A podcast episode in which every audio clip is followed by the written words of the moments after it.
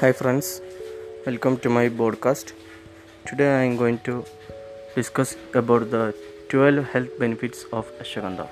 It is an ancient medicinal herb. It can reduce blood sugar levels. It have anti-cancer properties. It can reduce stress hormone that is cortisol level. It can reduce stress and anxiety. It can reduce depression.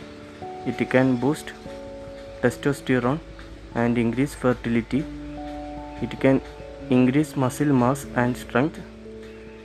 It reduce inflammation. It reduce cholesterol and it can improve brain function and it is safe and widely available. That's all.